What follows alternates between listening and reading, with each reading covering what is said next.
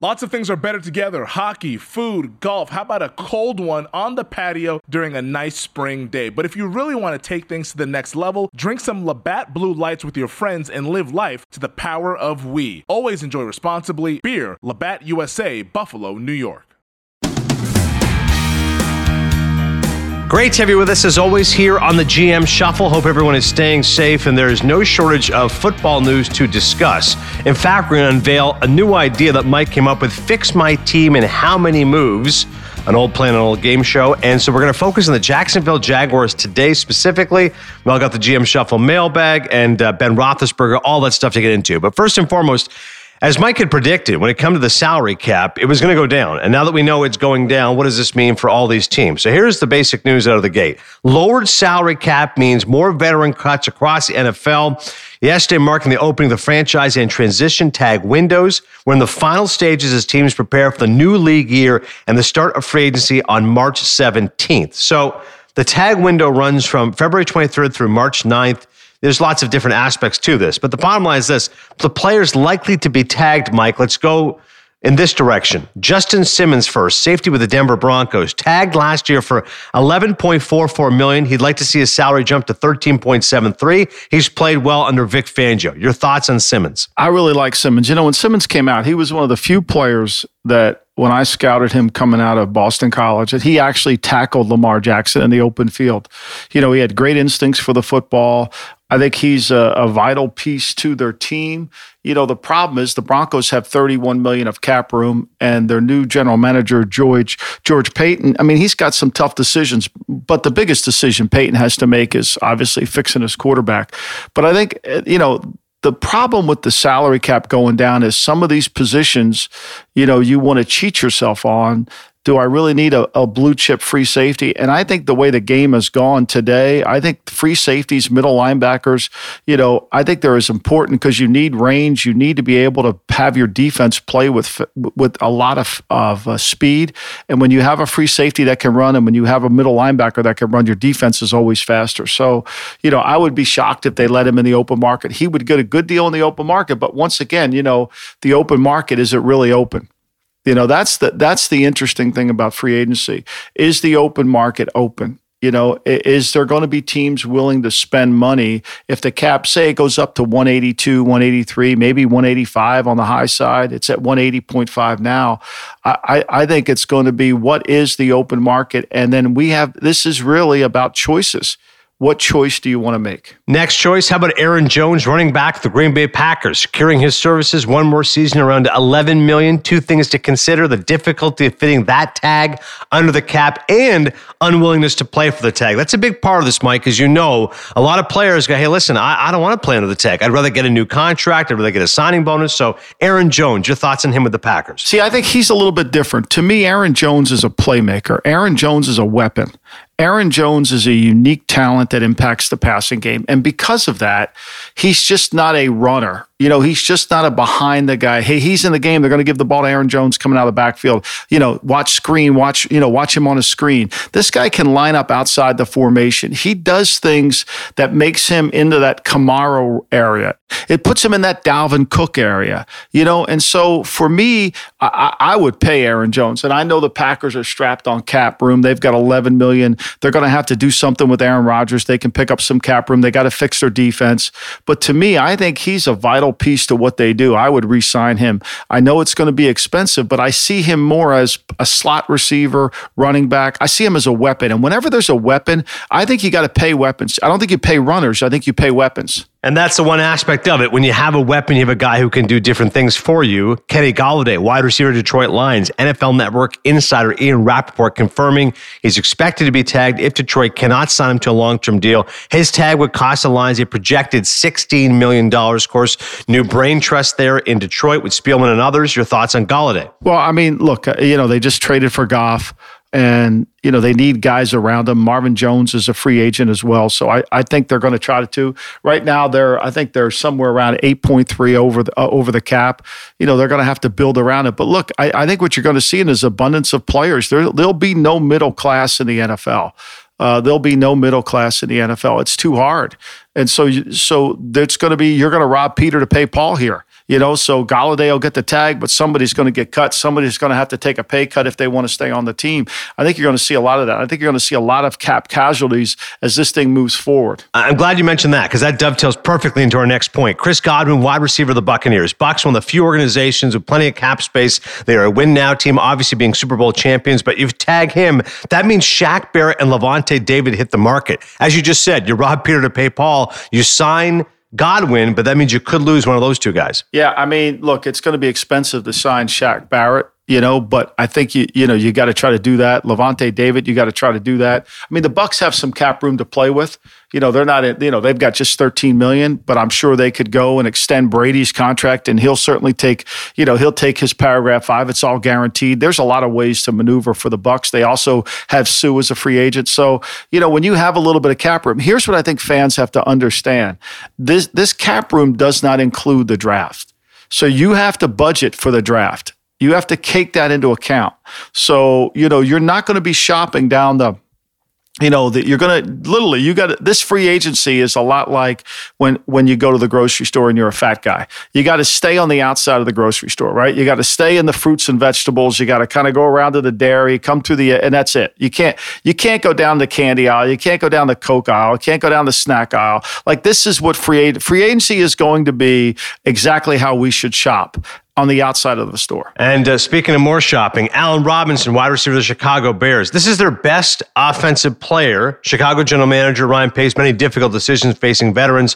What do you think about Robinson with Chicago? They haven't even talked to him. You know, they haven't even talked to him. So I, I, I doubt if they're, I doubt if, uh, you know, they're going to tag him. I mean, they haven't talked to him. They've been kind of quiet. I mean, you know, it was funny last time uh, I was doing VSiN, and and on the VSiN show, we have this five minute rundown. And Albert Breer was they reported on the rundown that Albert Breer said that the Bears were the likely uh, spot for Carson Wentz to go. And then then the next day, Breer wrote that you know he was wrong and that uh, uh the Bears were never in it which to me, I think that that's probably the case. So I don't know what the Bears have up their sleeve. I really don't. I mean, where are they going with this thing? What, what are they trying to accomplish? You know, John DeFilippo, I'm sure, would have wanted Wentz, but I'm sure the Bears saw that the price for Wentz was too much and they passed away. And Robinson, you know, when you look at their team right now, the Bears are just just slightly above the uh, below the cap at, at two million. They're going to have to figure out a way to get more more uh, cap room. They've made some bad contracts over the time, and they're going to have to figure that out. For me, I, I think Robinson's going to end up making it to the market. I don't think they'll tag him. And now we get to the big uh, kahuna, Dak Prescott. Expected to cost Dallas 37.7 million to tag him again. That's a 20% raise of his figure a year ago. According to CBS Sports, Cowboys aren't dumb enough to let Prescott walk, but they haven't been smart enough yet to commit the 27 year old quarterback, which would give them greater roster flexibility. What do you think, Mike? Prescott getting tagged again? Well, look, the, the, the, Cowboys have have a lot of way. They have a lot of money. They have a lot of cash, and so Jerry can do a lot of things to create this room that he needs. And he could start with DeMarcus Lawrence. He's got 17 million of paragraph five, right?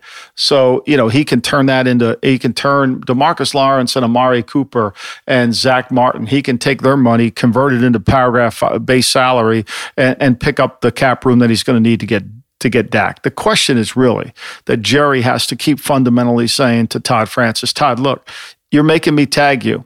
I'm more than willing to do a deal. I'm more than willing to do a deal, but every time I tag you, you don't hurt you don't hurt me, you hurt the team.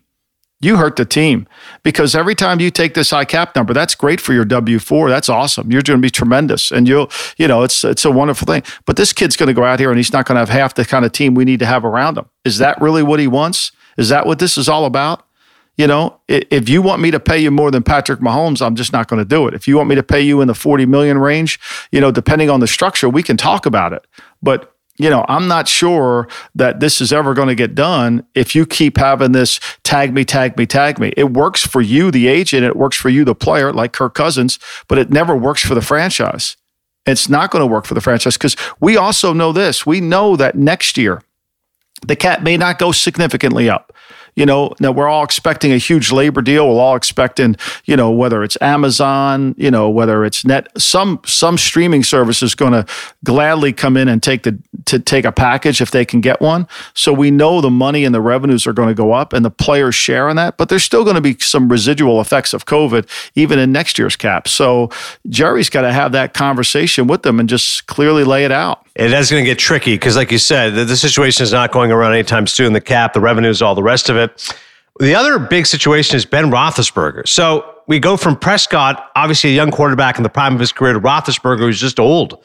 He met with Steelers president Art Rooney II on Tuesday. Uh, according to sources, the reporting reportedly went well. They discussed his future. He's turning 39 years old next month. He has publicly expressed his desire to return to Pittsburgh for his 18th season, and he is more than willing to adjust his salary in order to help the Steelers manage their cap situation.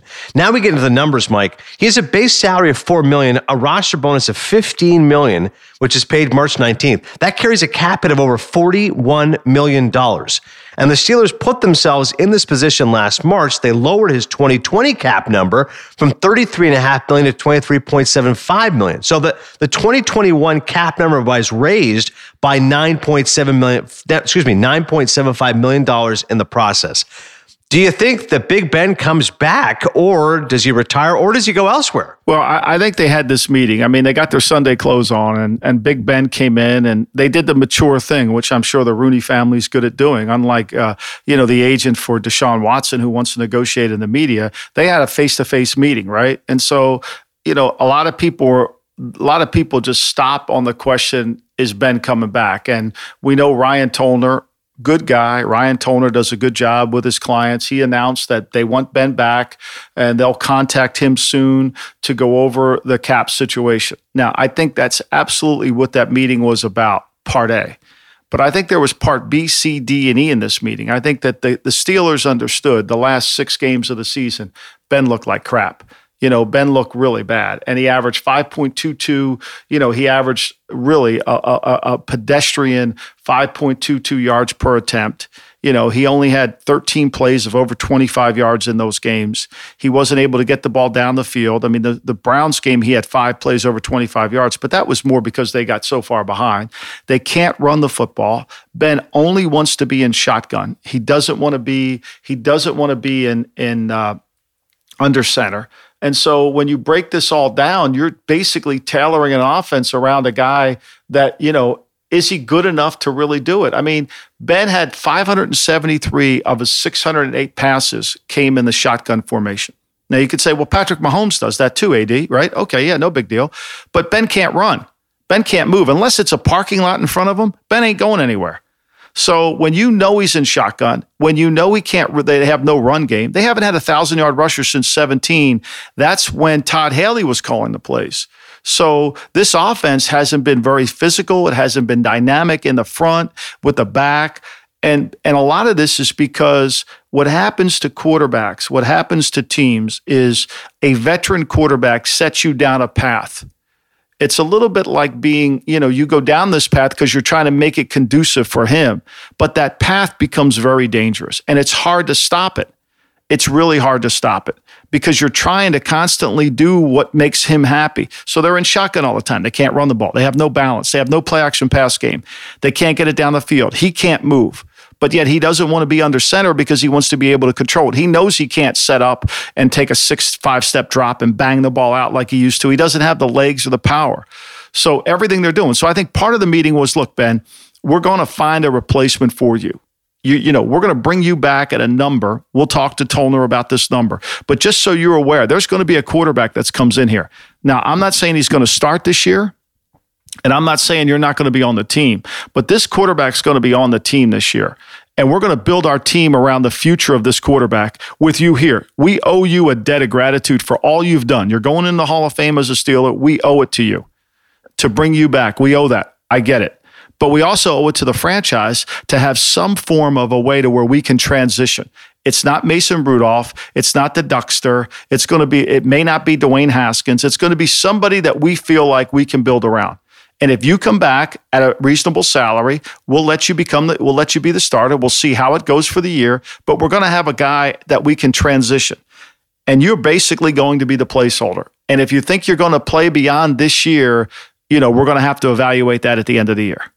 And I think that's what the meeting was really about. That's the only reason you're going to have a face to face meeting. Why else, AD, would you have it? Typically, if you're going to bring, if, if you're coming back, you know, Omar Khan, the cap guy, calls up Tollner and says, Hey, Bruce, you know, we need to redo this deal because it's already implied he's coming back. But you have a meeting because you need to discuss some things that you need to get off your chest about the offense, about why we had to fire Randy Fichtner, why we fired the offensive line coach, why we're changing, what we're doing offensively. The reason you had this meeting is because you needed to clear the air and you need to let him know what you know. Yeah, it's all about communication, like you said. I mean, Roethlisberger, as you said, is going to go in the Hall of Fame. He's obviously one of the all-time Steeler greats, but you want to just be careful how you deal with this relationship, right? You piss him off too much. Oh, we're just going to cut your ass, whatever. All of a sudden, it leads to bad blood, acrimony. You still want him there, as like you said, a veteran person to help ease the transition of power.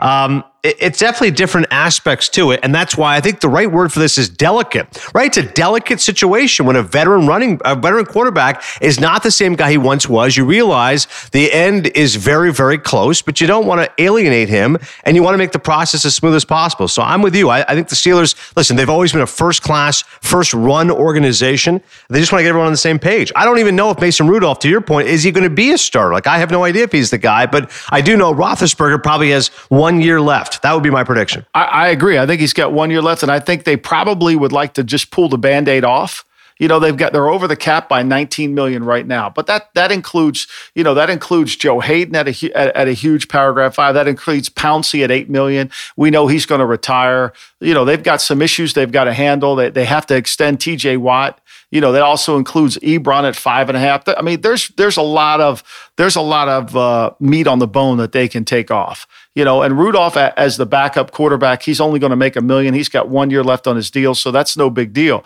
But I think the bigger issue here is we've got a Kevin Colbert's going to plan for the future of the f- franchise, and you're going to be honest with the guy that's been so good to you, and you got to be brutally honest with him and tell him why this is going down. And the reason we're going to lower your salary is not to be disrespectful to you, just because you know we could easily. It, it would be easy to say, Ben, you just weren't good enough at the end of the year. You're 38 years old. You played probably one of the worst months of December that you could possibly play. And anytime an older player plays bad in December, that's never good. Because next year he's not going to play better in December. He's going to play worse in November and December. So you know that going in. So but you got to have respect for the player and you got to do this very delicately. But you got to be honest. You can't bullshit them and say, oh, yeah, man, everything's okay. No, not everything's okay. Look at the numbers. Look where we are. We can't run the ball. We can't, we, you won't, you, we can't, we have no play action pass game because you refuse to turn your back to the defense. You know, we, we can't have a tight end on the field because you want to be in shotgun and we want to spread the tight end. We got to change things. Now, we're, we know this. We're not going to, I'm under no illusions that they're going to change Ben's behavior. No way. They're going to they're going to try to change around Ben, not change Ben. And I think that's what the conversation was all about. Yeah, I couldn't imagine at this point in his career, hey, we're going to try this new offense, this new thing. But no, no, no, I, I, can't do that. Like I'm 39, right? This is the old, you can't teach an old dog new tricks. I am who I am. Let's try to ease this, uh, ease this in the right direction as smoothly as possible. It's amazing to think back now at 11 and 0. That's one of the great fool's gold teams of all time. Like at 11 and 0, it was so misleading where this team was headed and now where they are right now. Serious issues when it comes to the cap. We'll talk plenty more about the cap in the weeks ahead. As always, you can follow Mike at M Lombardi NFL. You can follow me, Adnan S. Virk, and you can follow our show's Instagram page at the GM Shuffle. When we come back, new segment from Mike. I think you're going to love it. Fix my team and how many moves. First team up, the Jacksonville Jaguars. That's next.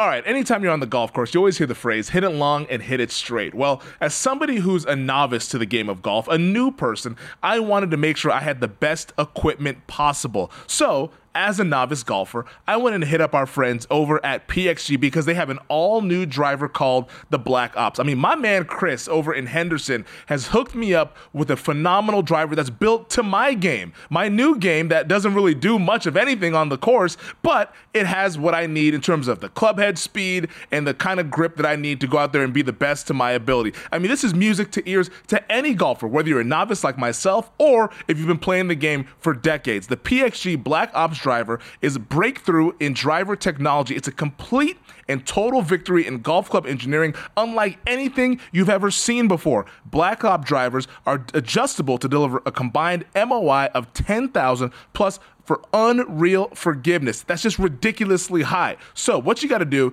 go check out the PXG Black Ops driver. You'll be as impressed with it as I am. Learn more and get free shipping on all equipment at pxg.com slash GM Shuffle and use code GM Shuffle at checkout. That's pxg.com slash GM Shuffle, code GM Shuffle for free shipping on all equipment. pxg.com slash GM Shuffle, code GM Shuffle. From New Jersey, USA, it's Fix My Team and How Many Moves. And now, here are your hosts, Michael Lombardi and Adnan Virk. I love it. Great idea here from Mike. Fix my team in how many moves.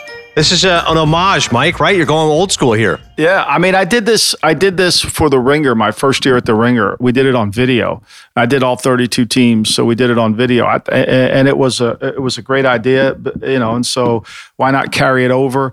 I think it's it's interesting when you break, and it helps me break the teams down. So you know, and, and look, we all know this: you're never going to be able to fix your team in the first two weeks, just like you're never going to lose 30 pounds in four days, right? It's going to take some time, but it's going to take some planning. And when you look at the teams and you understand where they're going and we can actually evaluate what their act, what their plan is. Do they have a plan? Do they understand what it takes to build a team? That's why I wrote that column last week for the Athletic about how to build a team. And Jacksonville has a has a blank palette. I mean, look, they have tons of cap room. They have more cap room uh, than any team in the in the National Football League. They have eighty two million dollars to spend, uh, which means when you have that much money to spend, you don't have a good team. Now we know they're going to, you know, we know they're going to draft Trevor Lawrence. We can stop this nonsense that that he's not the. I mean, the Jets are on the clock. Can we just put them officially on the clock? We'll get to them next week, but but they're on the clock. So you know, I think I think in, if if I look at Jacksonville, I would say there's five moves they have to make, and I think five moves make them competitive. Obviously, they draft Trevor Lawrence right? They need to sign, they need to come back and they need to re sign a left tackle, whether it's Cam Robinson or someone else who could legitimately give them a left tackle. That left tackle spot, now that we've just drafted Trevor Lawrence, becomes the most critical component of our football team. We got to hope Jawaan Taylor is good enough at right tackle, but we need the left tackle. We got to protect this guy. We got to do everything in our power to protect him. So to me, that's where that's move number one. Move number two, it all goes over to defense because we ha- were so bad on defense, AD. We couldn't stop a run to save our lives last year. I mean, it was so bad. There was only two games where we gave up less than 100 yards rushing. We gave up five games of, of 180 yards or more. So I, you're gonna. So it's really about we got to start fixing the defense. And it's not about we need more pass rushers. You know, Kayson's a nice player, runs up the field. Josh Allen's a nice player. We need some we need some toughness on the edges of our defense, and we need some power inside. So it's going to be an overhaul at the defensive line because the strength of our team is Myles Jack and Joe and, and Joe Schobert. Those two linebackers and Leon Jacobs, who they drafted in the seventh round in 18. I mean, that's they can get by with that. They can't get by with this defensive line. So move number two, defensive line. Move number three, defensive line. Move number four, we got to figure out what we're going to do at wide receiver. We Keelan Cole's a free agent, Conley's a free agent. We got Chark and we got Shenault. So we got two good receivers. We don't need to really go and spend. We got two guys that are going to be our starting receivers going into the year. We need to fix that. Tight end, that would be part of the receiver group. With Shaughnessy's a free agent, I definitely think we need to do that. And then the fifth move is we need to continue to improve improving our defense in the back end. Are we good enough at corner? You know, we drafted C.J. Henderson last year. DJ Hayden's a free a free agent. I think we definitely need corners. I don't know what scheme they're going to run because they hired Joe Cullen as the defensive coordinator, and I don't know what scheme he's going to run. He's never coordinated. He's always been a front seven guy. So for me, it's hard to visualize how they're going to plan this. And then the other move I would make is I would trade Gardner Minshew. I think there's value in Gardner Minshew. I don't think he's, you know, obviously he's never going to play in front of Trevor Lawrence. I would go with Jake Luton as the backup quarterback right? I mean, Jake Luton's got ability. They drafted him in the sixth round last year. I'd go with him as the backup quarterback, or I'd wait till a veteran comes available and just sign him for the cheap. I'd try to see if I can get something for Minshew. So, and I think some teams should take a chance at Minshew. I'm not sure Minshew's that much worse than Baker Mayfield. You know, I don't think he's that much worse. I think if he was running Baker's offense, he might be effective.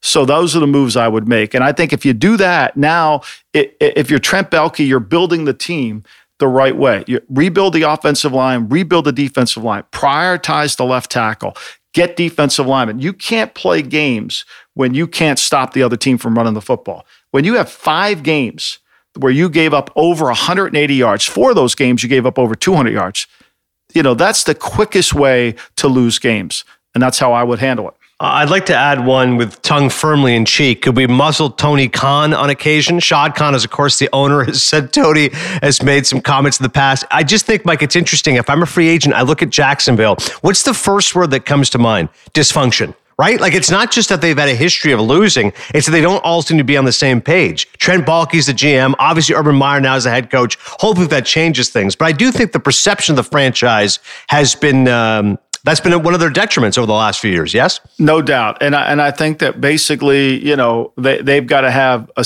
you know trying to hire Chris Doyle as their strength coach. To me, that that was the wrong message to send to your team. That was that was you're not hearing or understanding or doing your due diligence. And, and if you're Urban Meyer, you should be ultra sensitive to that. You should be really sensitive to that based on what's happened at Ohio State, based on what happened there with your strength coach. So, you know, you got off to that start. So you got to be really careful there. Baalke's got experience in picking players. You know, he, you know, I think he got caught up with trying to get value in injured players in the draft when he was in San Francisco. I would say you need to stay away from that. But just because he has 82 million, I wouldn't really just go out there and spend it. He's going to be one of the few brokers in the market that has money to spend and doesn't have to spend it. You know, he's going to have an opportunity with the Jets, the Patriots. Those are the three teams and the Colts that have significant cash. So they're going to have their pick. And I think he has to be really careful how he spends that money because you don't want to be the fat guy at the buffet table and just eat everything. You got to be really careful, be diligent, carry some money over. So make sure that you can reward some of the players that you think you need to sign down the road. You got the number one pick, you got the 25th pick, you got a lot of money to spend. You certainly have a new head coach coming in that's big time. Of all those moves, Mike, I want to piggyback the one you mentioned about Gardner Minshew. So that's interesting to me because like you said, he's a guy that can still have value. And what I'm curious about is the Carolina Panthers, because everyone keeps saying, all right, Watson of the Panthers. You know, the, the Panthers will, will, you know, sell the house there, et cetera. But as you and I have said before, we're not totally convinced that Deshaun Watson is going to get dealt. Now, as far as Minshew is concerned, he's 25 years of age. Remember his first two seasons were at East Carolina University. Then he went to Washington State. I mean, he started 20 games where he's 7 and 13. His numbers overall are respectable 37 touchdowns, 11 interceptions, a pass rating of 93. So I do think you're right. If you look at those numbers, you go, all right, hey, you can talk yourself into saying Gardner Minshew has has potential. Third highest passer rating against the blitz this season. He throws a great deep ball. I think you're right. You could get some good value with Minshew. And again, we go back to the cap. His total cap hits over the next two years come to less than two million. That's a steal. Carolina could have him uh, uh, without having to move Teddy Bridgewater. Yeah, I mean, look, and you know, we Teddy Bridgewater might have unfollowed them on social media, whatever. There's there's some disconnect there, but I, I agree. Like, I think there's some value in this player, and and and who's going to get them? You know, who would? I'm not saying I would trade for Minshew and say, okay, I've solved all my quarterback problems. No, that's not what I'm saying. What I'm saying is I would trade for Minshew as you know, give up a draft pick that I feel like if I were to pick a quarterback in say the fourth round, I'll take Minshew and I'll let him have a chance to compete. It just gives me some arsenal. It's the same thing that the the Seattle did when they had Whitehurst and they signed Matt Flynn, you know, and then they drafted Russell Wilson. Like I, I'm going to try to collect as many of these these guys as I possibly can to see if I can find one. And if I get a bird in the hand, he's never going to play there. He's never going to play there. Now they could say, well, he's a cheap backup for them in case Lawrence gets hurt. Yeah, that's great. But you, would you rather have Luton or would you rather have a, a draft pick? And I think that's the question you got to ask. So that's what I would do if I if I were in that position. If I was in the league, I would look to try to get Minshew on my team, knowing that in the right offense, I've seen it with Cleveland. Like there's not a lot of difference between Baker Mayfield and Gardner Minshew. I'm just telling you, one was picked in the sixth round, one was picked in the first. You can pretend there is, there really isn't. That's interesting. What could happen there for the Jacksonville Jaguars? I love the fact the way you broke it down. Everyone's going to focus on Trevor Lawrence. It's not just the offense, it's the defense as well. When we come back, we'll open up the GM Shuffle mailbag, discuss how franchises can become toxic. Stay tuned.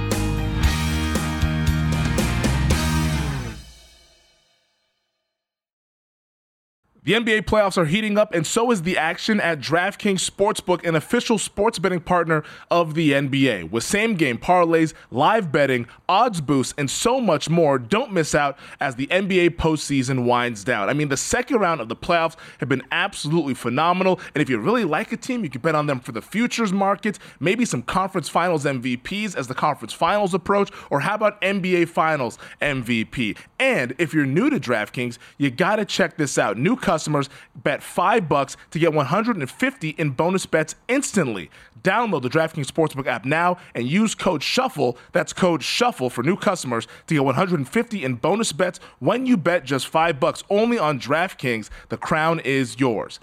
Gambling problem? Call 1 800 Gambler or in West Virginia, visit www.1800Gambler.net. In New York, call 8778 HOPE NY or text HOPE NY 467 369. In Connecticut, help is available. For problem gambling, call 888 789 7777 or visit ccpg.org. Please play responsibly on behalf of Boot Hill Casino and Resort in Kansas. 21 plus age varies by jurisdiction, void in Ontario. Bonus bets expire 168 hours after issuance. See dkng.com slash bball for eligibility and deposit restrictions, terms, and responsible gaming resources.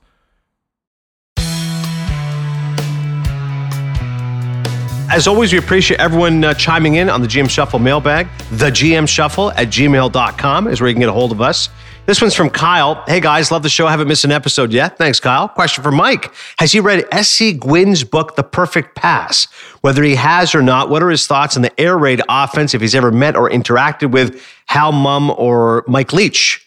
Uh, both these guys are great characters. Go ahead, Mike. Yeah, I mean, I know Mike, and I like Mike Leach a lot. Uh, you know, and I understand the offense, uh, what he does. Uh, I think there's uh, Mike never calls a run play. Mike Leach. I don't know Hal Mumme at all, but you know, in spending time with with Mike Leach, he he it's everything's predicated on where the location is of the defenders, uh, where the how the box is loaded. Doesn't call runs. It, the offense is simplistic in its design, it, it, it, allows the receivers and the quarterback to have different variations at the top of the stem. They repeat plays constantly. Their execution is usually pretty good. The problem gets into is can your defense ever be good enough when they're constantly going against four receivers? It's the same problem that Pittsburgh has as they have transitioned into this really this this air raid offense with Ben under center.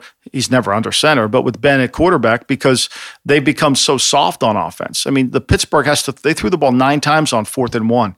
I mean, they, they have to throw it to get one yard because they have no ability to really power anybody. That's not Steeler football. So I think there's an element. I, I think in football, you can't be all of one thing and all of something else. You, you got to have a little diversity in your portfolio. And I, I, like what Mike does. I mean, Mike's been successful at places he never gets three, five star recruits. He's always been able to do that. So I, I think it's it's certainly fascinating. I've never read The Perfect Pass though. All right, another book here. Maybe uh, we'll get a book recommendation another time. JJ Watt, another question here from Bo asked for release from the Texans. Carson Wentz has successfully left the Eagles. People all over the world leave their jobs if it's a toxic environment. So, in the span of NFL teams, what is the difference between teams that create a culture that makes players want to stay versus teams that make it hard to stay? Yeah, I, I mean, I think the culture, like when you break down Carson Wentz, I think the culture that that he left, they kind of created and gave him entitlement to, which which really made it hard to coach him. And that's the one thing you keep hearing about Carson Wentz all the time was, you know, he didn't take the coaching, and that's part of the culture. You know, I, I did a uh, I did a Zoom call with the. It was really a, a tremendous honor for me because. Uh, I, was able to do a Zoom call with the, the Chicago Blackhawks last week, and one of their players, Patrick Kane, asked me a question. He said, "Who who was more important, Belichick or Brady?" That's always the classic question you know that most people ask and and everybody wants an answer one answer or the other and when you're building culture there can't be one answer brady allowed Belichick to install the culture there's no denying that brady allowed Belichick to coach him there's no denying that and because that brady allowed that then the rest of the team allowed it and embraced it. When you don't allow that to happen, it really it becomes hard to create culture. It becomes hard to create an all-in mentality. And I think that, you know, when when you do that, some of these organizations are toxic and part of the toxic toxification that comes is because the there's too many people involved. You know, you know, in, in Philadelphia, they go see the general manager or they go see the head coach or they go see the, they bypass the head coach and go see the general manager or go see the owner or have conversations with somebody else. That, that's not how you build culture. You build culture by people understand the chain of command and you respect the chain of man. As Tony would say, those who want respect, give respect. Culture is about respecting that.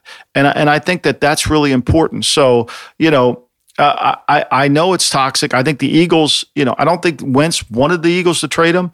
I think the Eagles had to trade him because of of where they were.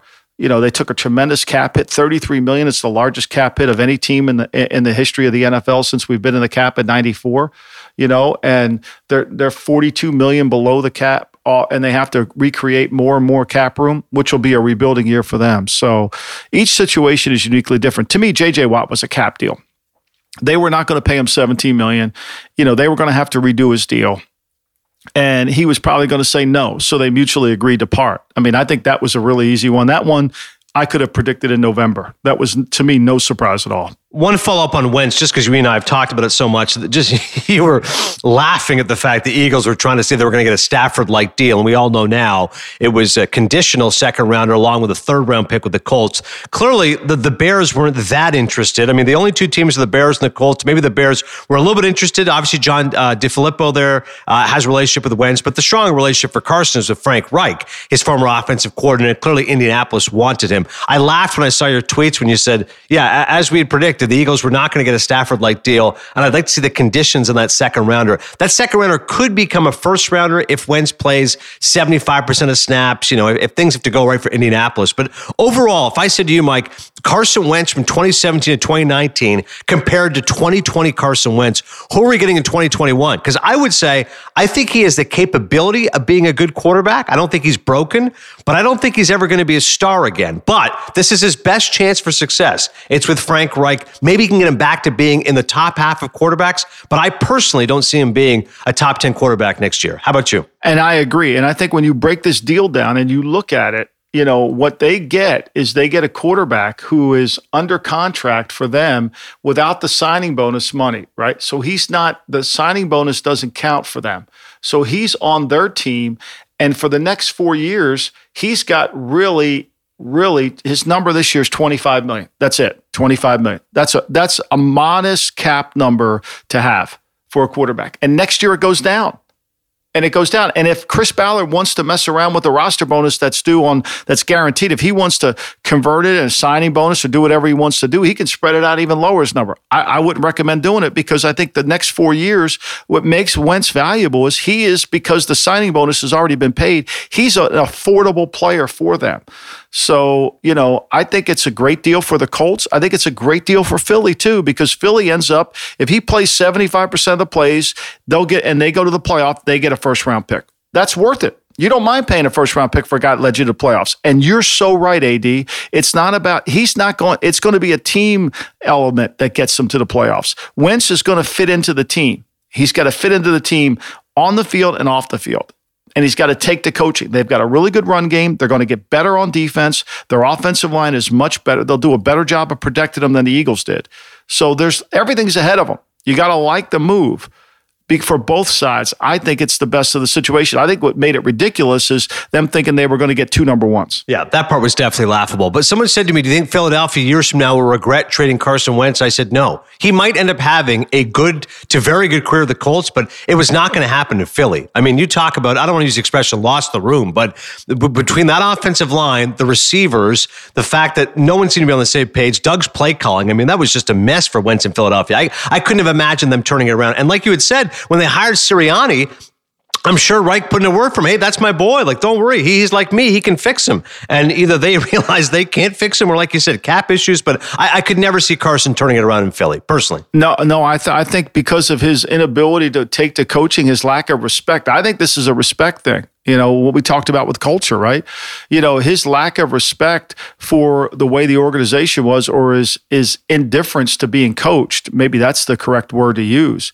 That was the big problem. All right, last topic, and this is a major topic. God, uh, Tiger Woods unfortunately suffered a serious crash, single car crash, serious leg injuries. Thankfully, the latest as we're recording this Wednesday morning is non life threatening injuries. But so much to, to go on here, Mike. My first thought was this is the third time involving a car. It's been bad news for Tiger Woods. Remember, he was infamously pulled over when he was unfortunately under the influence of painkillers and other issues, had that mugshot taken.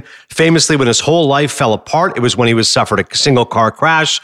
Uh, you know, rumors that his wife took a golf club to his car, whatever. So this is now the third time in Tiger Woods in a car something serious has happened. I, I first and foremost, I'm glad that it's not life threatening. I pray he's okay. I pray he gets to hug his kids again and and walk 18 again. But I'm not even thinking about golf right now. I'm just thinking about getting him healthy again. But just terrible, terrible news, Mike. When you saw the headlines, Tiger Woods in uh, in a hospital because of a car crash. Horrible, you know, and, and the injuries just seem so. I mean, they're Alex Smith type injuries in terms of what happened to his ankle and and the surgeries, the pins, the the the, the rods that are going to go in there. I mean, he's in for a lot of pain and a long, long recovery and this is tragic. I mean, it really is. And, it'd be remarkable, remarkable if he could ever swing a golf club again. And that that makes you sad to not be able to watch this incredible talent to walk around a golf course. And you know, he just comes off his fifth back surgery, and uh, you know he's out in California. He's was was part of the Genesis Open, the LA Riviera there, and you know it's seven o'clock in the morning, and he's driving. And, and I, you got to be honest. I mean, he's fortunate to have survived the crash. I mean, they had to pull him out through the front windshield. You know, there's indication that there was bone broke through the skin, which is always traumatic. Uh, you know, and and I feel badly for him. I mean, the the pain of these injuries is going to be severe and and long. And like you said, that's why we're not even thinking about the golf aspect. It's just get healthy again. And, and, who knows if he ever plays golf again. We may never see him again on the PGA Tour and have to focus on the memories. So many great memories he's given us along the way. But first and foremost, get healthy. And like you said, there's going to be a long and grueling recovery ahead of him. Before we close, what are you watching? The Pop Culture Minute. Golden Globes taking place on Sunday. Movies, TV shows. What are you, Millie, up to? Uh, let me see. What have we watched? We watched the uh, the serial killer about the guy, Richard Ramirez from California. Mm-hmm. You know, that was, oh boy, that was hard that that was interesting. I don't remember it as much. I was living in California at the time, and that was that was tough to take. And uh, you know, and been I, I love the Stanley Tucci in in Italy. I yes. just love it. I just absolutely love watching it. And I've been watching the Lincoln documentary on CNN. Those two shows have been fascinating.